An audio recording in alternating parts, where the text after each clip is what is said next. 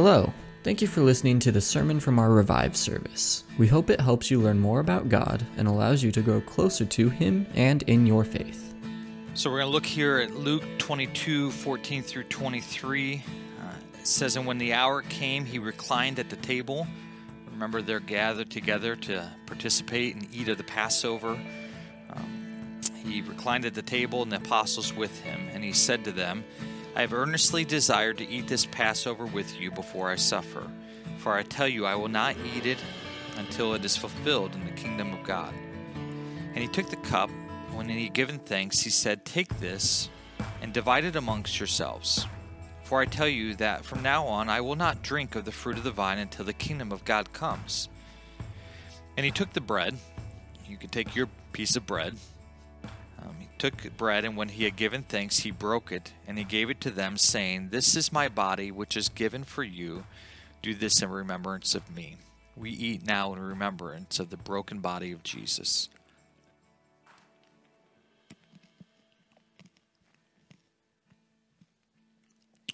Verse 20 continues and says, And likewise the cup after they had eaten, saying, This cup is poured out for you uh, this cup that is poured out for you is the new covenant in my blood.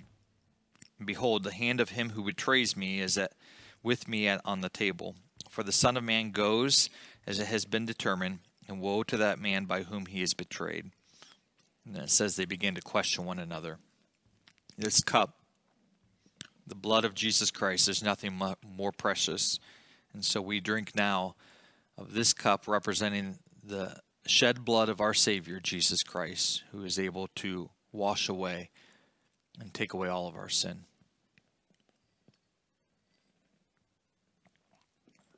Would you pray with me, Lord? We thank you for the precious opportunity that you give us through this uh, time of communion centered around the Lord's table. Lord, to remember and to reflect of the great sacrifice that was given so that we could have life. May we enjoy this life, life that we have now, and the life that is to come. You have given us the wonderful opportunity to walk with you each and every day. And so, Lord, may we do that to its fullest. Thank you that we get to think about how much you love us. Thank you that we can be overcome with great uh, gladness and joy to think that there is a creator God who has placed us here on this earth and who thinks so much of us and desires us so much that he sent his one and only Son and that Jesus would die for us. We thank you. Thank you for this life you give us, and we pray this in the precious name of Jesus, the Christ, our Christ, the Messiah. Amen. You would now take your Bibles and flip over with me to the book of Acts. And as you're turning there, we're going to look at chapter 4, verses 1 through 22. Um, last week we looked at how um, Paul and the apostles were there. Paul and John were entering in the temple, and there was this great miracle that God uh, did through them in the name of Jesus. And there's this great picture of people celebrating, and this uh, lame man who is now dancing around and, and rejoicing. We, we get a picture that that that it is going well. But in chapter 4 it gives us a different picture though that there is going to be some hardship that's going to come upon us. And as you're turning there to Acts four, let me let me be real with you. This this is uh, it gets old uh, preaching to a camera. Thank you for all of your encouragements. You've been so kind to me, um, and it, it's hard. It's hard not to be with the people that you love and that you shepherd and you care for. And uh, in doing so, um, preparing and planning, um, it's just hard because uh, you prepare a message and um, for me, I prepare in such a way that allows me to, based upon the hearers, um, go in certain directions. And right now, um, I don't hear a whole lot.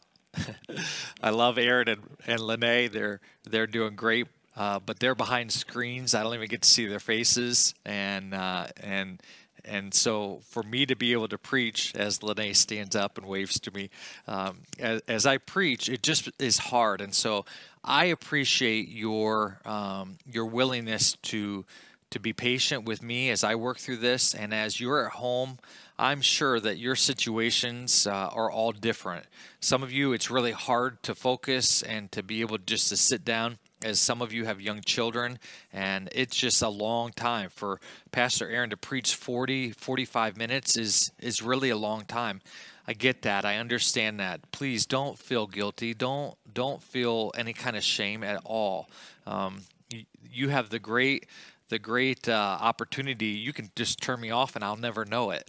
And so um, for those of you who have stuck with it and that are still here let me encourage you to stay in the word we're, we're, we get to gather together. We get to be in the Word um, today, uh, but we need to keep that constant feeding, and it needs to happen more than just Sunday. So let me encourage you to stay in the Word this week, and uh, as we get ready to dig into Acts four, I'll try to condense this a little bit so that we can uh, we'll read through it and then we'll just kind of walk through it and, and this narrative and just pick out some some different points and then see how that can apply to our lives. And so I pray that this will be an encouragement to you.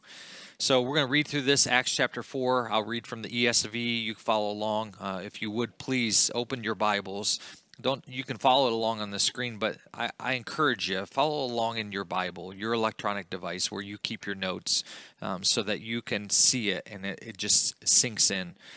Um, acts 4 1 it says and they were speaking to the people and the priests and the captain of the temple and the sadducees came upon them greatly annoyed because they were teaching the people and proclaiming in jesus the resurrection from the dead and they arrested them and put them into custody until the next day, for it was already evening. For many of those who had heard uh, the word believed, and the number of the men came about to 5,000.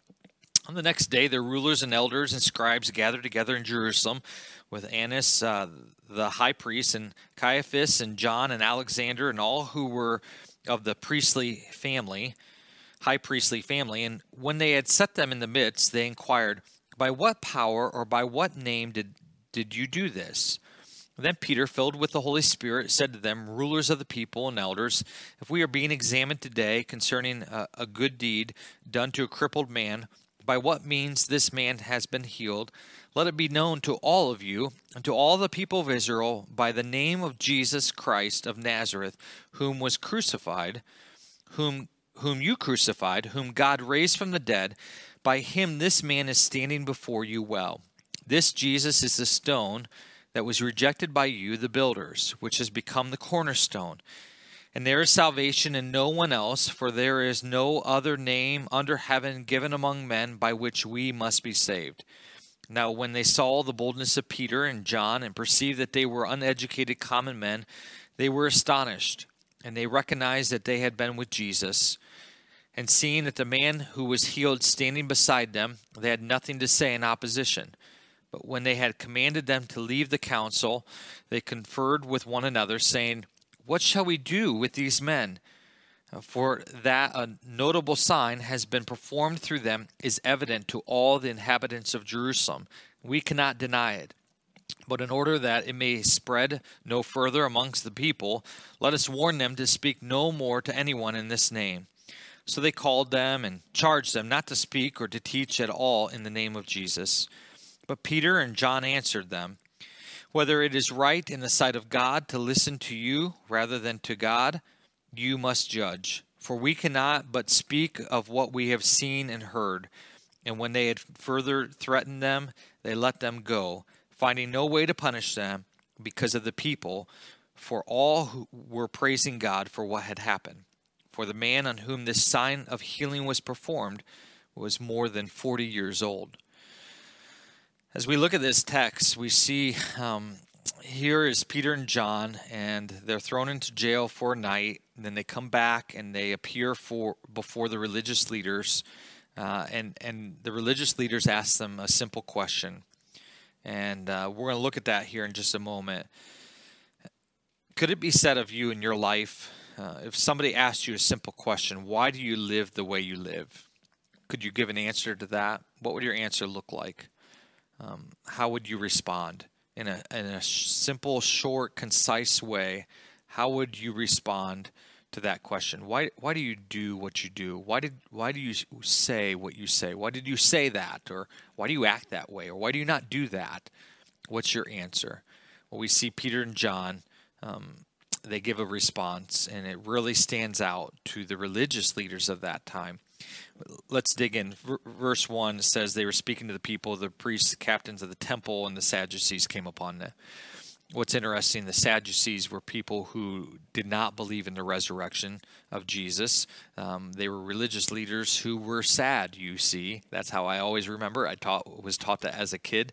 They were sad because they never believed in not only Jesus' resurrection, but the resurrection, resurrection of the people um, into a new life. And so uh, these Sadducees were sad. And so um, we see that the priest, the captain, mainly who it is, is the religious leaders of that time who were in the temple, who got to see and to hear some of what Peter and John were were preaching and teaching. They were here and as Peter and John were speaking to the people, these religious leaders came along and they put them um, in custody. They arrested them. They put them in in in in jail, and they did that that evening um, because it was already evening. They did it. Um, uh, in such a way that they were now kept overnight. So then in the morning, um, they have all gathered together. But before we get to the next morning, uh, we see that Dr. Luke includes for us an important element. And he puts it here in verse 4 But many of those who had heard the word believed, and the number of men came to about 5,000. What we see here is the, the picture of the growing uh, numbers of the gospel message, of those who heard the words of Jesus and of the apostles, and who then believed we see in chapter 1 verse 15 uh, that there were about 120 who were gathering in the upper room. Then we see in chapter 2 verse 41 that there were 3000 uh, that were added to their to those numbers. And then we see in chapter 4 verse 4 here that there were about 5000 men. We're not going to go in this morning to to debate whether or not these were 5,000 men or 5,000 men and women. Uh, we know that the numbers continue to increase. And I think that's what Dr. Luke is trying to show us here. As the gospel message is being presented, the numbers continue to be added to. People are believing that Jesus is the Messiah, that he is the, the Savior uh, from their sin. So let's continue now. We see in, in, in, verse 5, here they are the rulers, the elders, the scribes. We even see some specific names that Dr. Luke gives to us those who were of the high priest family. These are the religious leaders of that time, um, the, the, the rich, the famous of the religious leaders. They've gathered together, and when they put Paul and Peter um, or, or Peter and John in their midst, um, they inquire of them, and this is their question By what power or by what name did you do this? How are you doing this? How would you have the power and the capacity to heal this man? Peter's response, and Dr. Luke helps us to see that Peter's response is not just of himself. He is controlled and he is given the power through the Holy Spirit what a magnificent gift that God has even given to us today that we get to live life with the power of the Spirit. And this morning, I'm relying upon the power of the Spirit to speak to us today.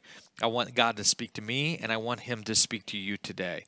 We see that Dr. Luke concludes this, and I think this is important as we think about how we live our lives each day Am I trying to live it by my power, or am I trying to respond or to live in the power of the Holy Spirit? Here, the Spirit is going to speak through Peter. Uh, and he and he starts with a term. Your version may say rulers or leaders. Uh, this term actually is going to point to um, the psalm that he's going to quote. Psalm 118 is the psalm that he's going to quote, and in verse uh, 9 of 118, it's the same term that is used here that that Psalm 118 verse 9 speaks to. Peter is using here to refer to those uh, leaders, those rulers uh, who are uh, asking him this question. you dig into it, make a little reference there, Psalm 118, verse 9. Go back into it, and you can see uh, Peter's reference as he's as he's doing this has a direct effect um, to these religious leaders because, as noted, we're going to see in just a moment, they're going to consider them uneducated not uneducated as in schooling and reading and writing. Uh, they're very pro- prolific in being able to communicate and being able to to write and to record and to speak. It's not that uneducated. What they are looking at is an uneducated aspect of religion. It's not like they've come up in the religious schools uh, of theology here. And so here are these men speaking as uh, as they respond in such a way, I think they knew what Peter was getting to when he was referencing back to Psalm 118. Remember, Psalm 118 is a huge and critical part of the Jewish faith. And so I'll let you do a little research on that. But when we see Peter's response in verse 8, he calls them rulers. It's the same term as for prince in Psalm 118, verse 9. Rulers of the people and elders if we are being examined today concerning a good deed done to a crippled man, by what means this man has been healed, let it be known to all of you and to all the people of Israel. Again, Peter's response, led by the Holy Spirit, is not just to answer these men, but ultimately it's to proclaim Jesus to everyone, to all people. And we have that today in our text. We have the Bible as it's being uh, passed out around the globe. Um, this account, let all know that by the name of Jesus Christ of Nazareth, Peter makes it, he, he holds no punches back. He goes right at him. Jesus Christ, Jesus the Messiah. Remember who these religious leaders are. They just weeks earlier had crucified Jesus, the same place where Peter and John are probably now standing, Jesus was standing there. And they they they claimed you are not the Messiah.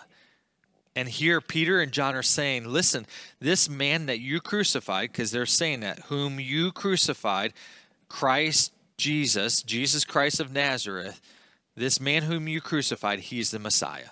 He's the one whom God raised from the dead again, signifying that Jesus didn't just stay dead. The man who stood here where we're standing, who you put to death, lives. He's alive. And it's by his power, his name, that this has happened. By this man, Jesus, he raised him, and this man here standing is able to do so because of the power of Jesus. Um, verse 11 says, This Jesus is the stone that was rejected by you, the builders, which has become the cornerstone. Again, referencing back to Psalm 118, verse 22. We know that the cornerstone is the most important stone, especially at that time. It's a little bit different how we work today. We dig down into the ground and we build a foundation. The foundation of the of the, the buildings at that time they didn't necessarily build down and dig down, but that chief cornerstone was a very visible stone that was to set the building of every every other part of that that building. Excuse me. And so, in doing that, that building, that that most important piece of stone, it was rejected. Now, that wouldn't be uncommon for builders. They would have to have a perfect stone to put in that place, perfect dimensions, perfect uh, cut of it. And so, in doing this, Peter is saying, you know, the, the cornerstone, you've rejected that. And that was the most important piece, and you've you're missing something. And so, what you have built is not going to be able to stand. And so it's a reference again to Psalm 118, verse 22. Let me challenge you today. What is your cornerstone? What is there that is visible and that is very real that your life is set upon. That, that if removed, the rest of your life would crumble. If it is anything other than Jesus Christ, you've missed the boat. Your building is in neglect, and you need to come back and you need to, to, to ask God to repair and that you would place Jesus as that chief cornerstone. Peter then says this in verse 12. He says, There is salvation in no one else. For there is no other name under heaven given among men by which we must be saved. Let me say this very clearly today. There is salvation, there is hope that is not found in anyone else but through Jesus Christ. That's not because I say it, it's because God has said it. God's word has told us that salvation comes through Jesus Christ. I'm so dogmatic about that today because that's what God's word tells us. And you can have that same hope and that same emphasis that salvation is found nowhere else. We need saved from our sin. We need we need deliverance. We need to be bought out of this slave market of sin that we're we're stuck in. Jesus has done that. Jesus has paid the price so that we could be saved, and He offers salvation to you today. There is salvation in no one else. There's no other name under heaven given among men by which we must be saved. Verse 13 And when they saw the boldness of Peter and John, they perceived that they were uneducated, common men, and they were astonished. Again, they, they were quoting Psalm 118, which was a huge and critical part to the faith of, of the Jewish people at that time. Here we are confronted with um, the, the reality that God can use anybody for his glory. You don't have to be raised up in, in a religious um, setting to know and to seek the truths of God and for the Spirit to work. And so, right there in your home, uh, right where you dwell and, and, and rest, you have the opportunity to be educated, to learn, and to grow in your relationship with Jesus Christ. Maybe you never will have a theological training. God allows you the opportunity to grow. One of the great things that I learned in college was uh, when I went to Baptist Bible College, I had a dear friend um, who, who encouraged me to uh, to sense and to know that even though you're leaving college, you're graduating, he said you you have the opportunity every day to grow in your walk with Jesus. You don't need to take a class, you don't have to have a seminary degree. God gives us the opportunity, and we should take advantage of the opportunity to grow every day in the Lord. He gives us that. Let me encourage you to do that as well. Verse 14 But seeing that the man who was healed standing beside them, they had nothing to say in opposition. Uh, they recognized that these men had been with Jesus. In doing so, their love for Jesus, their devotion to Jesus, was outpouring uh, on those around them. It just seeped out of them. And then they looked, and there was this man who was healed. And, and, and what argument could they make? This man uh, in his uh, crippledness has been made well. And, and so um, it's interesting to read as Dr. Luke reads or records for us, seeing that the man who was healed standing beside them, they had nothing to say in opposition. There are times in our life when God goes before us and God uh, calls us as his mouthpiece to speak for him and to live life in such a way that represents him. Opposition often has nothing that they can respond with. Um, the evidence are overwhelming. And so, as we live life, may we take encouragement from that. Verse 15 says, But when they had commanded them to leave the council, they conferred with one another, saying, What shall we do with these men? For that a notable sign has been performed through them is evident to all the inhabitants of Jerusalem, and we cannot deny it. But in order that it may spread no further amongst the people, let us warn them to speak no more to anyone in his name. What they do is they kick Peter and John and this uh, this healed man out of the room, and they start to confer and say, "What are we going to do?" Now, the terminology here in the Greek helps us to see that it was probably a longer period of time that they spent trying to come up with some uh, some conclusion. They've heard the answer of Peter. The man standing there is a witness to what Peter has said. How are they going to respond? So their response was this: we're going to tell them that they can't talk that way anymore. They're not allowed to use the name of Jesus. They're not allowed to proclaim him. They can't speak of him anymore. And so they gather them together. So they called them together, verse 18, and charged them not to speak or teach at all in the name of Jesus. There's two things here. Number one, we don't want you to even speak about who Jesus is. Number two, we don't want you to teach about Jesus. Two different things. So they couldn't even talk about Jesus, but they weren't even supposed to teach about him either. Meaning, don't you come into uh, Solomon's portico and start teaching about who Jesus is.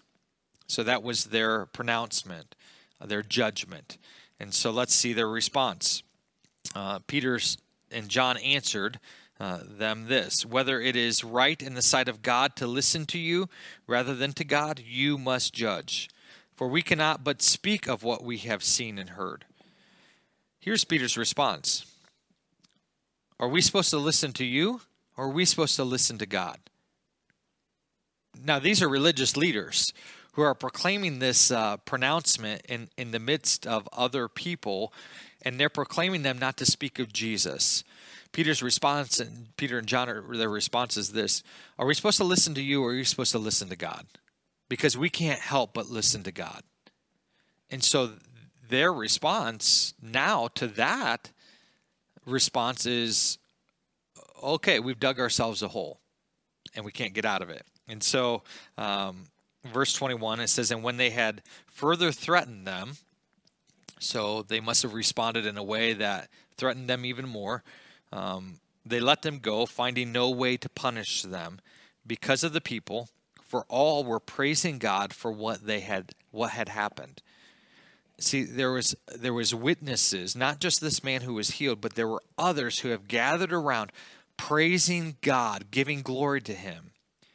It's amazing what happens when the, the multitudes of followers of Jesus unite together and give God glory and to give witness that God is working. These these religious leaders had had no way to discipline or to punish or to to to try to get Peter and John to get in line because they were overwhelmed by the appearance of the people who were giving witness of who God was. It kind of gives us a picture back to what Dr. Luke writes in his gospel account as Jesus walked and talked and shared uh, with the multitudes, and as he proclaimed uh, the hope of Jesus, of who he was, and, and the forgiveness of sin, and also healing of the multitudes of people uh, and, and touching different people in different ways. Um, the religious leaders of that time struggled to find a way to bring Jesus in and to punish him. Uh, we see that account as the apostles are following in Jesus' footsteps. Um, the same thing is happening. And I wonder today, uh, is that true of us? As we see God working in our midst, as we're following and proclaiming Jesus um, in the same ways, are we allowing God to protect us and represent who we are as we as we make Jesus the priority, as we make Jesus the focus? It says uh, verse uh, 20 the end of verse 21 when they had further threatened them and let them go finding no way to punishment because of the people for all were praising god for what had happened verse 22 for the man on whom the sign of healing was performed was more than 40 years old uh, this is this is a critical and, and, and really interesting tidbit of information that dr luke leaves out until right now and he tells us that this man who's been crippled is more than 40 years old. Why is that important? Well, because this is a miracle that has taken place that wasn't able to be explained in any other way. It wasn't just that okay, he he was a normal uh, child running around, and then uh, something happened and he got hurt, or he had a disease. No, he had this from his birth and then he was over 40 years old now. He's lived with this his whole entire life, meaning I'm sure there was a lot of things tried and failed in order to help him. And so here was the one hope, the one way that he is standing before them healed. It's through the power of Jesus. The power of Jesus, that's all it is. we we get to live each day with the power of Jesus. Are you proclaiming Jesus? Are you sharing about what Jesus has done? Are you ashamed of him? Uh, are are you are you distracted by different things of this world um, that may be preventing you and I from sharing uh, of who this Jesus is and the power that that he has in our life and, and the power that that we can display for others to see. See, the most critical and most important miracle that could ever happen happened in my life when I was around the age of four or five years old. And in that little Sunday school room in the bottom basement of Norton Baptist Church, um, right there, I asked Jesus to forgive me of my sin and to be my Savior, to come into my life and to be my Lord. I didn't know the fullness of what that meant at that time. I just knew I wanted heaven and I wanted to be with Jesus. And I realized that Jesus had died for me to take my sin, to take all my wrongdoing. And he did that because he loved me. And not only did he die, but then I, I found out and I trusted and believed that he raised from the dead after three days. That miracle of life has transformed my life. And I can't help but to speak about that. It has changed me in ways that I don't know if I'll ever realize. There are times when I look back at my life and realize the decisions that have been made um, were led by God, and it's very evident. Other times, the decisions I made were made by self and for myself. I'm not a perfect man. I'm far from it. I have many faults. And for those I agonize and those I become discouraged and and it's hard at times, just as I'm sure you may struggle as well. But let me encourage you today. We have an opportunity laid before us. We have an opportunity to proclaim about the miracle of Jesus and what he's done in our life. How he's taken a broken heart, a heart of stone, and he's made it right and pure and whole again. Jesus offers to you eternal life. And it's only through Jesus that we find salvation. If you found Jesus as your hope and salvation, I want to encourage you that this week you will proclaim that boldly, lovingly, graciously, and proudly. We have a short life to live here on this earth. We don't know what's to come today or tomorrow or this week or next year. But God has given us an opportunity to be His ambassador and to proclaim the love of Jesus to others. And so I want to encourage you to pray and to ask God what that looks like. God, how would you have me proclaim your love to others around me this week? We have had the opportunity to not only think about his love, to look at his love demonstrated in a very real way through the healing of this man, and then Peter and John uh, proclaiming that to the religious leaders. Uh, of Jesus, this Christ whom you crucified, uh, that God raised from the dead, it is by his name that this man has been healed. We've also looked at the, the, the great opportunity that you and I have of accepting Jesus as our Savior. And now we have the opportunity to proclaim that as we live our lives asking for God's help to be led by the Spirit, let me encourage you again. Let me let me implore you. Let me beg you. We have a lost and dying world. And this needs to be our singular focus. How can I share the love of Jesus with those around me in my life? Let's pray and let's ask God's help uh, as we live our lives. Lord, thank you for loving us. Thank you for the way you care for us. Thank you for providing your Son, Jesus Christ. In him we have hope. In him we have life. In him and through Jesus we have salvation that is found in no other.